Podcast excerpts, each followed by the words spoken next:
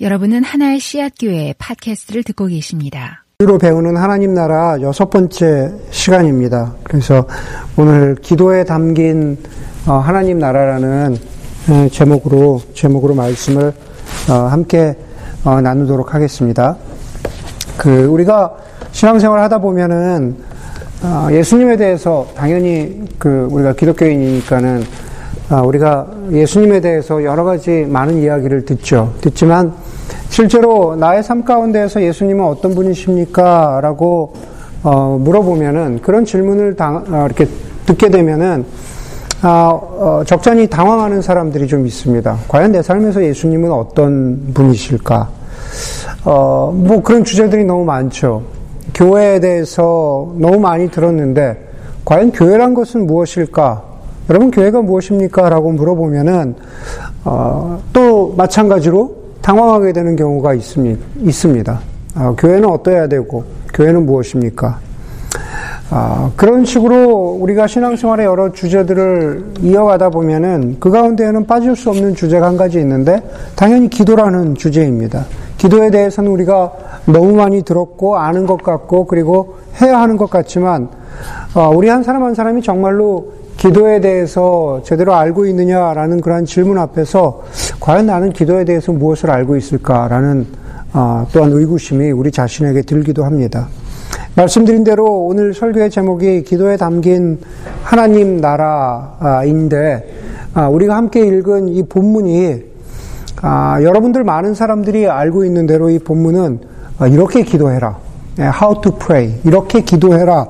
그러면 아, 응답받을 것이다. 라는 아, 그러한 본문으로 여러분들이 많이 들었을 것입니다.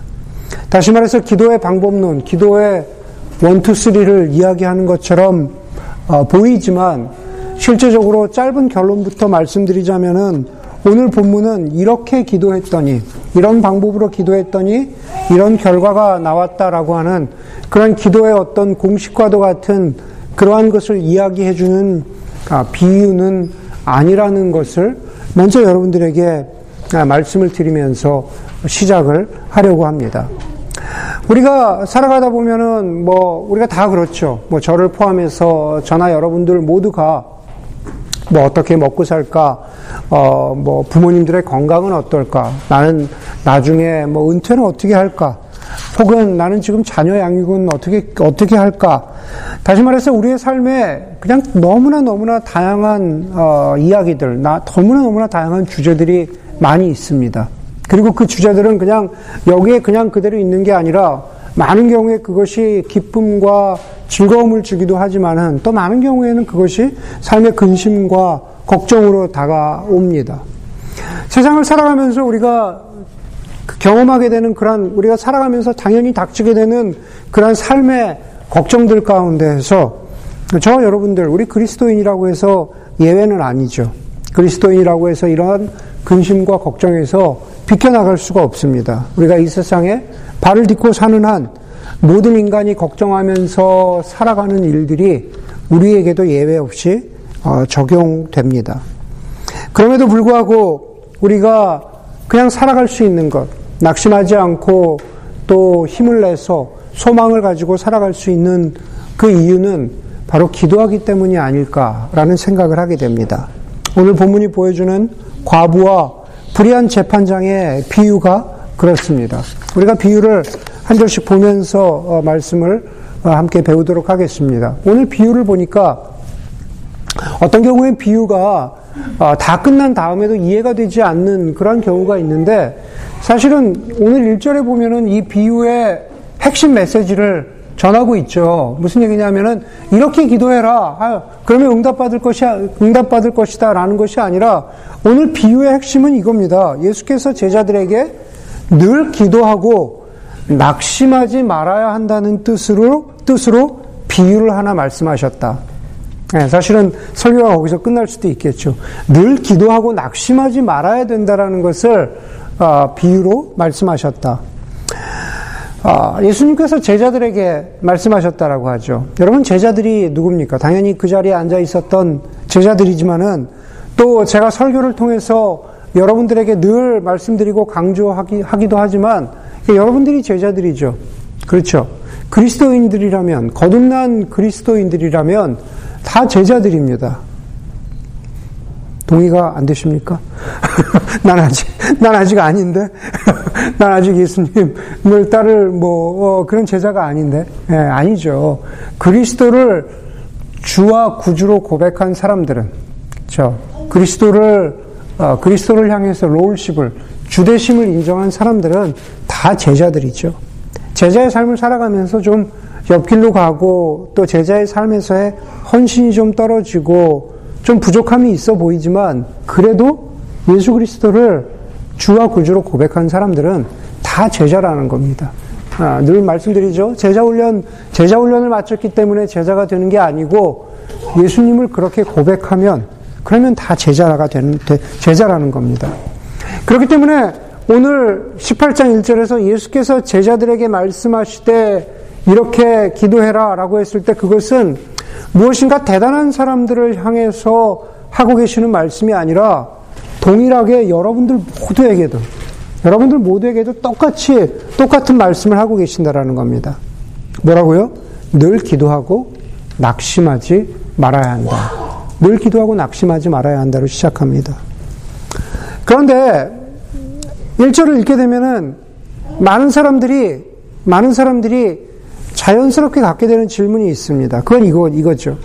늘 기도하고 낙심하지 않으면, 늘 기도하고 낙심하지 않으면 하나님께서 우리의 기도대로 갚아주시느냐 하는 겁니다.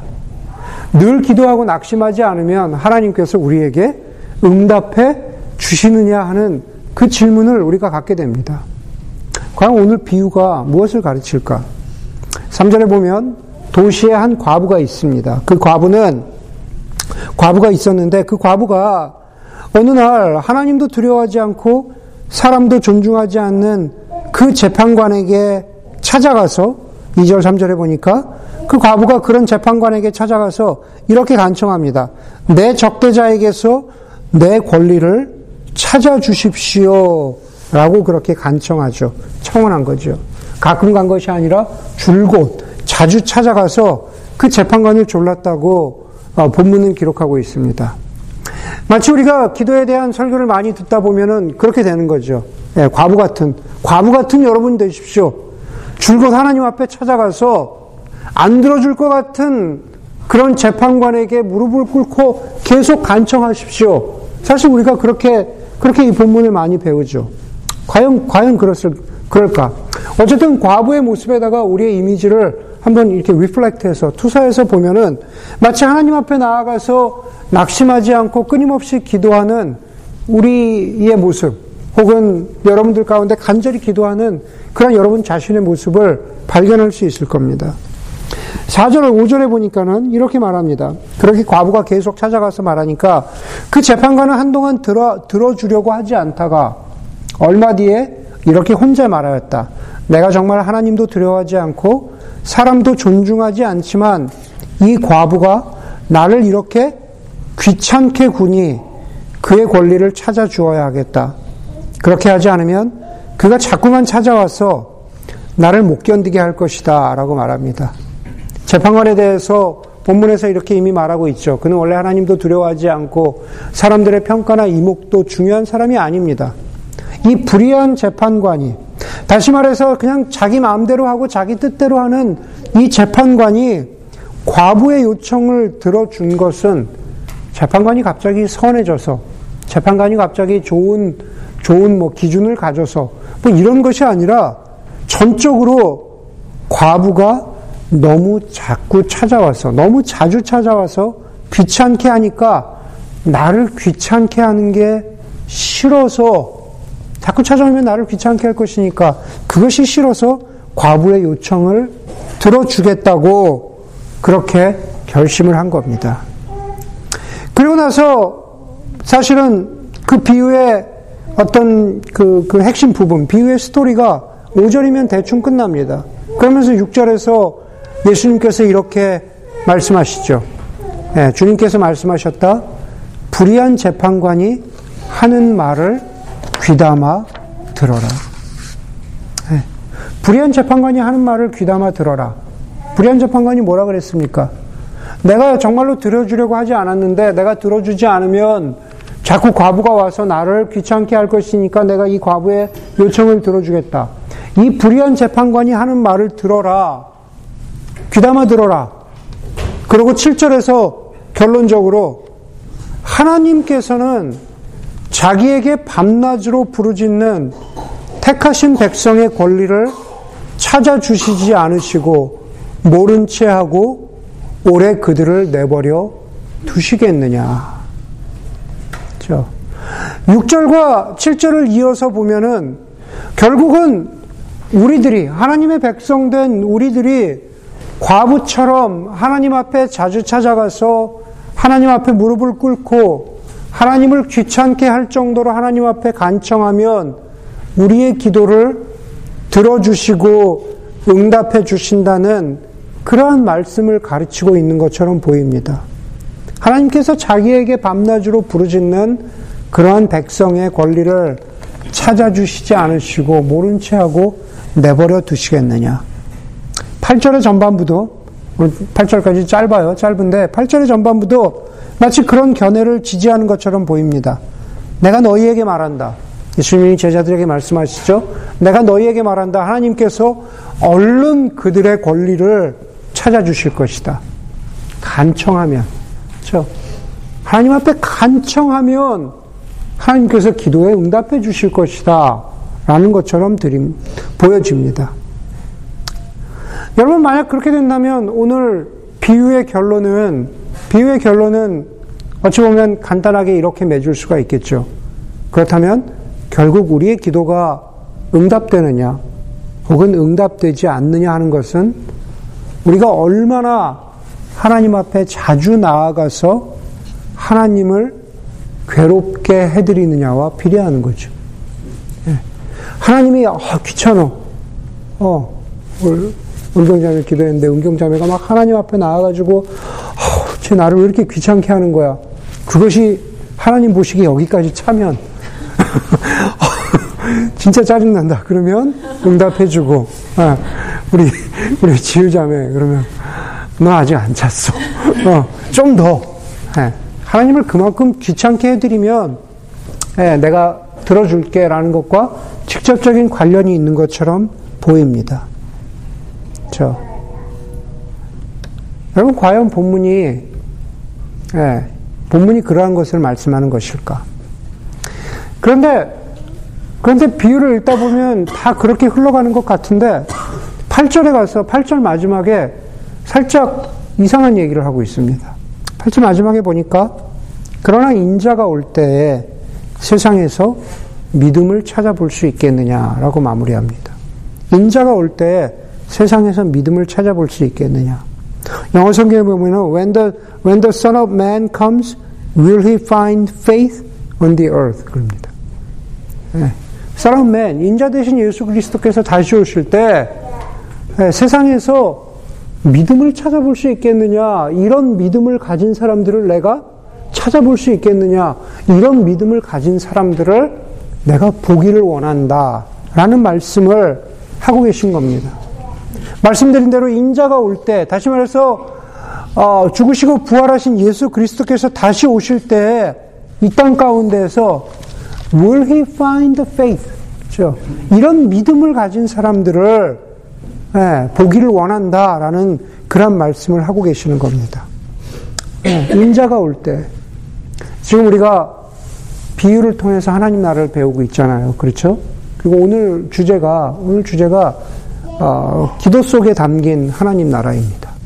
인자가 다시 올 때, 다시 말해서 하나님의 나라가 이 땅 가운데, 하나님의 나라가 이 땅 가운데 완성될 때 하나님이 보기를 바라시는 기도의 사람들, 이 땅 가운데 하나님의 나라가 완성될 때 정말로 will he find faith? 어떤 믿음을 가진 사람들, 혹은 어떤 기도를 드리고 있는 사람들을 하나님이 보기를 원하시느냐라는 것을 하나님이 오늘, 오늘 예수님이 이 비유에서, 비유에서 어, 말씀하시고자 하는 거라는 겁니다. 사실 오늘 그 본문을 집어열 때, 어, 18장 1절에서 8절까지만 할까 아니면 17장 20절에서부터 시작을 할까 그랬는데 20절부터 하니까는 은경자매가 읽어야 되는 구절이 너무 길어져서 살짝 줄였습니다. 그런데 그런데 오늘 본문의 맥락은 사실 사실 17장 20절부터 같이 봐야 되는 거예요. 20절부터. 17장 20절부터 보면서 그 맥락 속에서 17장 20절부터 시작되는 그 context 속에서 지금 이 비유가 들어가 있는 겁니다. 20절, 17장 20절에 보면 여러분들 가지고 계시죠? 20절에 보면은 이렇게 말합니다. 바리새파 사람들이 하나님의 나라가 언제 오느냐고 물으니 예수께서 그들에게 대답하셨다. 하나님의 나라는 눈으로 볼 수 있는 모습으로 오지 않는다. 또 보아라 여기에 있다. 또 보아라 하나님의 나라가 저기에 있다 하고 말할 수 없다. 하나님의 나라는 너희 가운데 있다라고 말씀하십니다. 네. 처음에 20절에서 누가 누가 아, 예수님께 하나님의 나라에 대해서 묻습니까? 바리새인들이죠. 바리새인들을 포함한 당시의 유대인들이 하나님 나라에 대해서 질문했던 것은 당연합니다. 여러분, 하나님의 나라는 구약의 그 당시에 그, 그 유대 사람들, 당시의 사람들이 믿고 있었던 하나님의 나라는 아주 간단하게 이야기하자면 다윗 왕처럼 그런 하나님이 기름 부으신 그 왕이 다스리는 나라가 그게 바로 하나님 나라였어요. 네. 우리가 지금 이해하고 있는 그런 어떤 영적인 의미로서의 하나님 나라가 아니라 그냥 그대로 다윗 왕이 다스리는 하나님 나라. 예. 바리새인들을 포함해서 그 당시에 유대인들이 그런 하나님 나라를 기도하고 있었, 기대하고 있었다라는 겁니다. 다윗 왕과 같은 왕이 와서 그런 왕국을 다시 세우기를 바랬던 것이죠. 바리새인들이 혹시 예수가 그런 사람일까라고 어, 기대하면서 그렇게 물어본 겁니다. 하나님의 나라는 언제 옵니까? 하나님의 나라는 언제 임합니까? 그 질문에 대해서 바리새인들에게 바리새인들에게 예수님이 이렇게 대답합니다. 하나님의 나라는 너희 가운데 있느니라. 그렇죠? 하나님의 나라는 너희 가운데 있느니라. 영어로는 The kingdom of God is within you 그렇게 번역이 되어 있는데 사실은 그 번역은 제대로 된 번역은 아닌 것 같아요. The kingdom of God is within you 하면 우리가 마태복음 13장에서 하나님 나라에 대한 여러 비유를 보았지만 아, 제가 아까 그리스도인들은 모두 제자라고 했죠. 그렇죠. 그리스도인들은 모두가 성령을 받아들인 사람들, 성령이 내주하는 사람들, 그리스도인들은 그들의 심령 속에 하나님의 나라가 임한 사람들이죠. 여러분들의 삶 속에는 하나님의 나라가 임했습니다. 그렇죠? 작더라도 그것이 자라나는 거죠. 누룩이 퍼져나가듯이 자라나는 거죠. 우리가 다 보진 않았지만 마태복음 13장에서 보니까 하나님의 나라는 진주를 발견한 장사꾼과 같은 사람이죠. 그래서 자기 소유를 다 팔아서 그 진주를 사는 사람이죠. 복음이 하나님의 나라, 영원한 생명, 구원이 값지다는 것을 알기 때문에 그것을 내 인생의 모든 것을 포기하고서라도 그 구원, 영생을 받아들이는 사람. 다시 말해서 The kingdom of God is within you 하면은 우리의 우리의 영혼 속에 우리의 심령 속에서 하나님의 나라가 시작된 사람들, 그리스도인으로서의 삶을 시작한 사람들, 하나님의 백성으로서의 삶을 시작한 사람들을 향해서 The kingdom of God is within you 라고 하는 표현이 더 맞을 겁니다. 그런데 바리새인 바리새인들은 그런 사람이었습니까? 바리새인들 그렇지 않죠. 그렇죠. 바리새인들 지금 여기에 일반적으로 이야기하는 바리새인들은 그 사람들이 예수 그리스도를 구주요 주인으로 받아들였다고 하는 증거가 없습니다. 그렇기 때문에 The kingdom of God is within you 라고 하는 번역보다는 The kingdom of God is midst of you 혹은 The kingdom of God is among you 라고 하는 그 번역이 사실은 더 맞습니다. 이게 무슨 말이냐면 이겁니다. 한 방에서 지금 이 장면을 그냥 우리가 조금 더 그 드라마타이즈 해가지고 상상을 해보면은 여러분들 다 바리새인들이에요. 여러분 다 바리새인인데 이 안에서 물어보는 겁니다. 예수를 향해서 제가 예수라고 합시다. 조금 이상하지만 물어보는 겁니다. 바리새인들이 예수에게 물어보는 여, 당신이 하나님의 나라가 어디에 어디에 있습니까? 곧 임합니까? 그랬더니만은 예수 예수님께서 바리새인들에게 이렇게 이렇게 물어봅니다. 얘들아, 지금 이 공간 안에 The kingdom of God is among you. 지금 너희가 보고 있는 내가 하나님의 나라다라는 거예요. 지금 너희가 보고 지금 이 안에 하나님의 나라가 있다. physically 그렇죠? 물리적으로 하나님의 나라가 지금 너희 가운데 있다. 어디요? 예수 그리스도 자체가 하나님 나라라는 겁니다. 예수님은 하나님 하나님 나라에 대해서 말씀하시는 원업대 선지자가 아니에요. 예수님은 예수님의 존재 자체가 하나님 나라시고 예수님의 사셨던 삶, 선포했던 복음이 하나님 나라라는 겁니다. 그래서 마가복음 1장 15절에 보니까는 예수님께서 공생애를 시작하면서 말씀하시잖아요. 회개하고 복음을 믿어라. 하나님의 나라가 가까이 왔다. 그 하나님의 나라는 뭐 다른 모양으로 임하는 게 아니라 그 하나님의 나라는 지금 이 땅에 오신 예수님. 그분이 하나님 나라라는 거예요. 하나님의 나라가 가까이 왔다. 내가 하나님 나라다.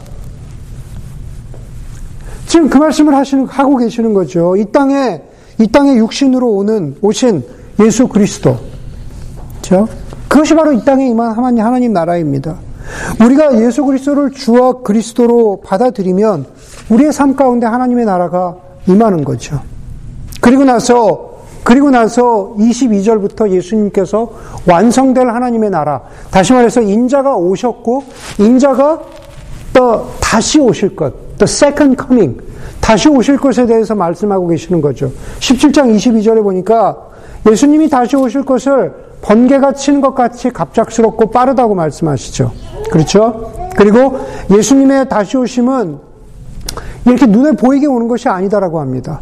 23절에 보니까는 사람들이 너희더러 어, 예수님이 저기에 계시다 혹은 여기에 계시다 라고도 말하겠지만 그러나 너희는 따라 나서지도 말고 찾아 다니지도 말아라 라고 말씀하십니다.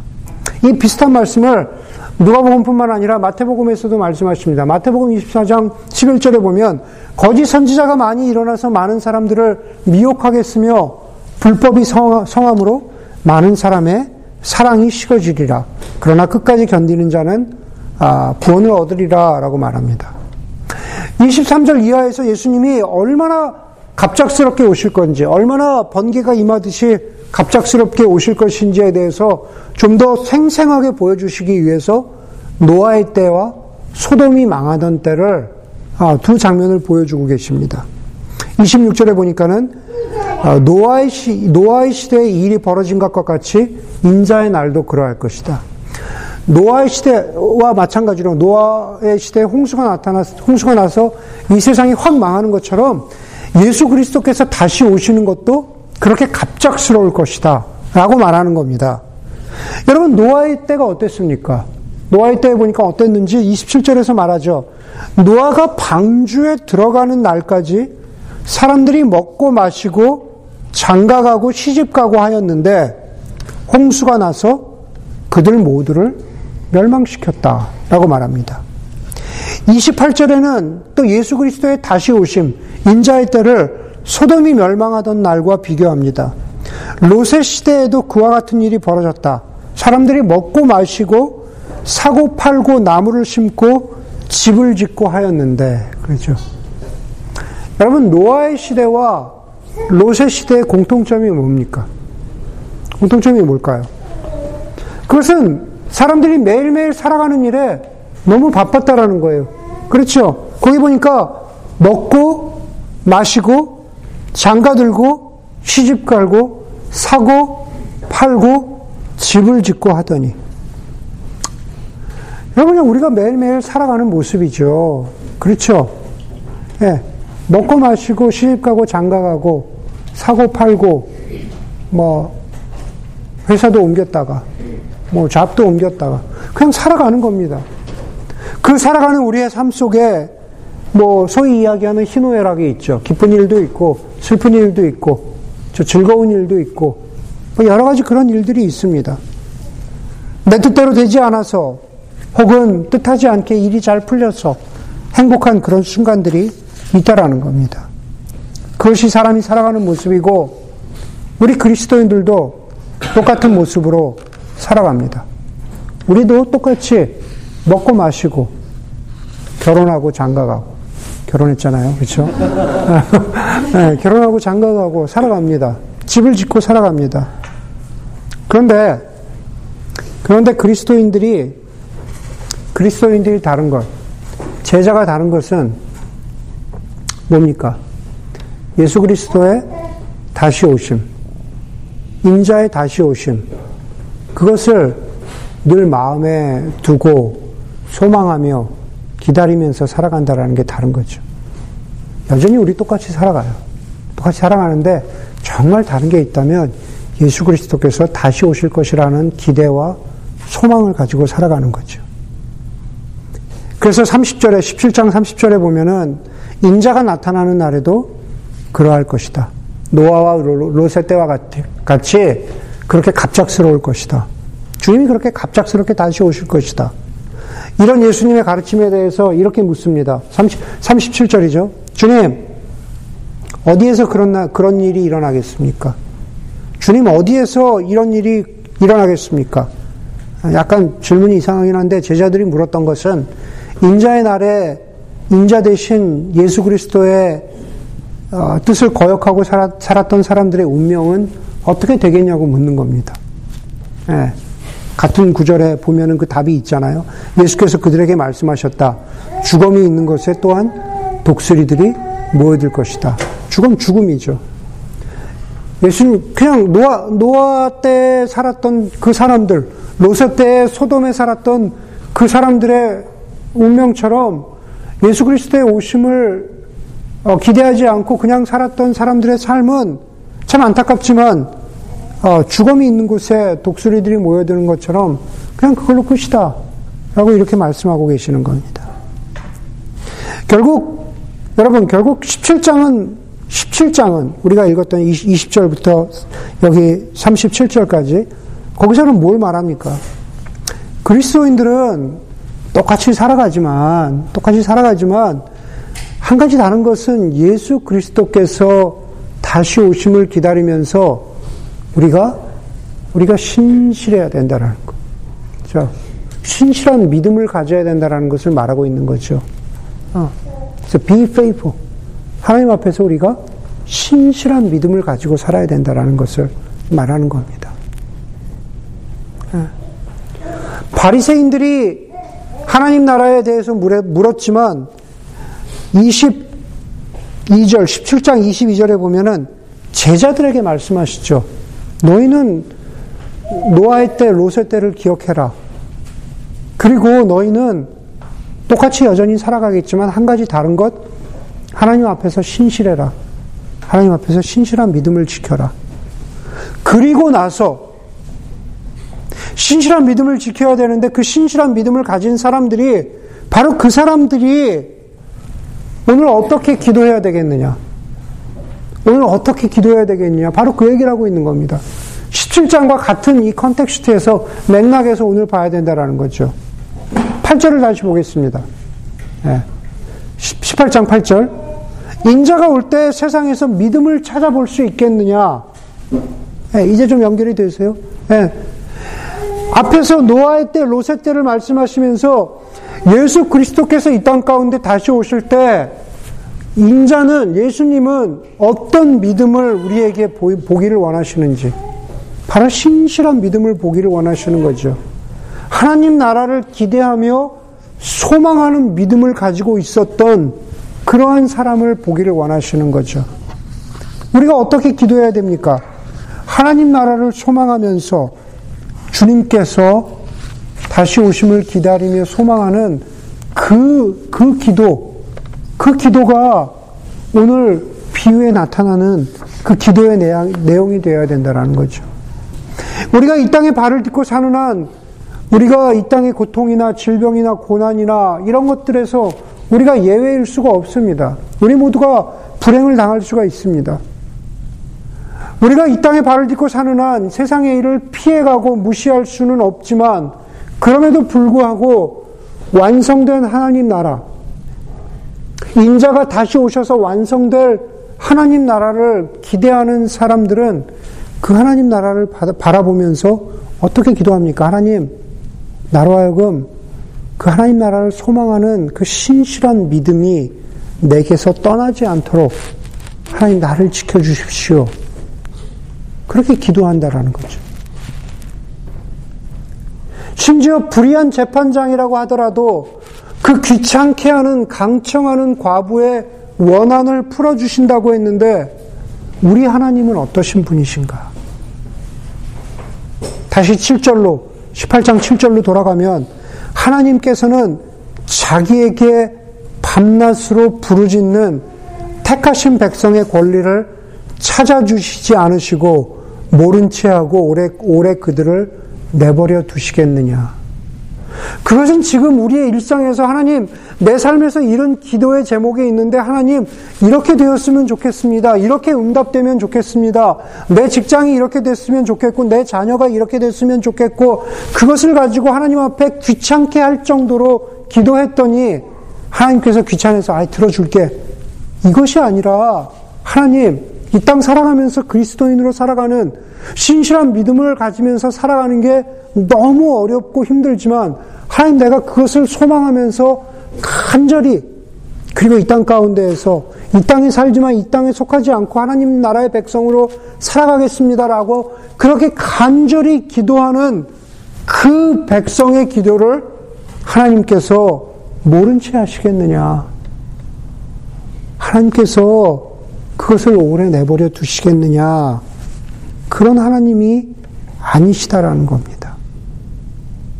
7절 말씀해 보니까는 하나님께서 그 원한을 풀어주신다 함은 이 땅에 살아가면서 겪는 어려움과 아픔들이 있지만 그것이 마지막이 아니라 그럼에도 불구하고 하나님이 우리를 기억해 주신다. 그런 말씀입니다. 서신서에 보면 바울이 예수 그리스도의 복음을 해석하면서 우리를 뭐라 그럽니까? 우리를 의인이라 그러죠. 그렇죠? 의인이라 그럴 때 우리를 의인됨, being justified, 우리를 의롭다 여겨 주시죠.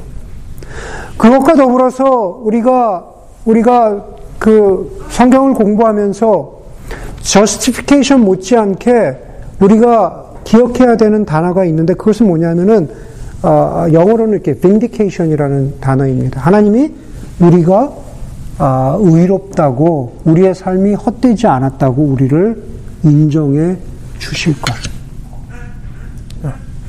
구원받는 순간에 우리가 의롭다 여겨지죠. being justified 되죠. 그러나 그것으로 끝나는 것이 아니라 하나님의 백성된 우리가 신실하게 우리의 믿음을 지키면서 하나님 오실 때까지, 주님 오실 때까지 우리가 하나님 나라 백성으로 살아갈 때 그것이 어리석어 보이고 무력해 보이고 가치 없어 보이지만은 하나님께서 너의 삶이 헛되지 않았다. 네. 너의 삶이 의로웠다. 너희들의 삶이 가치 있었다라고 빈디케이트 해주시는 것. 네, 또 다른 의미로 의롭다고 인정해 주시는 것. 그것을 7절에서 뭐라고요? 너희의 원한을 풀어주시지 않으시겠느냐. 너희를 의롭다고 인정해 주시지 않으시겠느냐. 바로 그 얘기를 하고 있는 겁니다. 하나님은 인자가 다시 올 때 그런 믿음을 보겠느냐. 그렇게 신실한 믿음을 가지고 기도하는 사람들을 하나님 보시기를 원하신다라는 뜻이죠. 그렇게 하나님의 도우심과 하나님이 의롭다 인정해 주실 것을 소망하는 사람들이 기도하는 거죠. 어떻게 해요? 낙심하지 않고 기도한다라는 겁니다. 예, 낙심하지 않고 기도하는 거죠. 하나님 언젠가 내 모든 이, 이 삶을 하나님께서 의롭다 인정해 주실 것이다. 라는 그 소망을 가지고 우리가 기도하는 겁니다. 그것이 바로 오늘 비유의 의미, 18장 1절에서 항상 기도하고 낙심하지 말아야 된다는 뜻입니다. 여러분들에게도 주님께서 오늘 말씀으로 똑같이 여러분들에게도 격려하시고 또 여러분들에게 도전하십니다. 여러분, 기도하십시오. 내 뜻대로 되지 않고 낙심되는 일이 있더라도 기도하기를 바라는 것. 세상 가운데 있지만 세상에 속하지 아니하고 하나님 나라 백성으로 내가 신실함을 지키며 살아갈 수 있도록 하나님 그런 기도의 사람을 하나님께서 여러분들에게 바라신다라는 거죠. 그리고 그렇게 살다 보면 낙심되고 좌절되는 일이 있겠지만 그러나 그럼에도 불구하고 믿음, 을 지키며 기도하면 우리가 말씀에서 보는 것처럼 주님께서 여러분들을 잘했다 칭찬하실 것. 그 뭐라고요? 빈디케이트 해 주실 것. 그렇죠? 그것을 의롭다 인정해 주실 것. 그것이 바로 우리의 기도의 내용이 되어야 할 것입니다. 교회력으로 보면 철치 캘린더로 보면은 오늘이 철치 캘린더 교회력의 시작이죠. 교회력의 시작은 어드벤트로 시작합니다. 대림절, 대강절이라 그러죠. 예수 그리스도의 예수 그리스도의 오심을 어, 기억하고 기대하는 그 대강절이 바로 오늘 이 주일입니다. 예.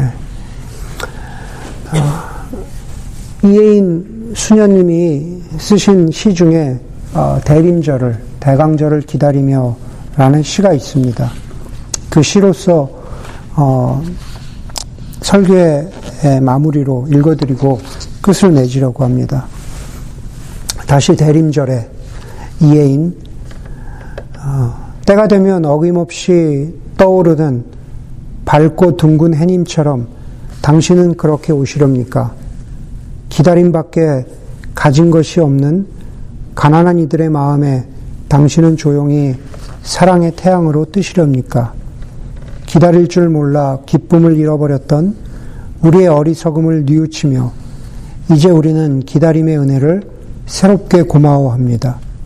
기다림은 곧 기도의 시작임을 다시 배웁니다. 마음이 답답한 이들에겐 문이 되어 주시고 목마른 이들에겐 구원의 샘이 되시는 주님. 절망하는 이들에겐 희망으로 슬퍼하는 이들에겐 기쁨으로 오십시오. 앓는 이들에겐 치유자로 갇힌 이들에겐 해방자로 오십시오. 이제 우리의 기다림은 잘 익은 포도주의 향기를 내고 목과 낙기의 소리를 냅니다. 어서 오십시오, 주님. 그러한 신실한 믿음을 가지고 기도하는 그리고 낙심하지 않는 아, 여러분들이 되기를 주의 이름으로 간절히 소원합니다. 함께 기도하겠습니다.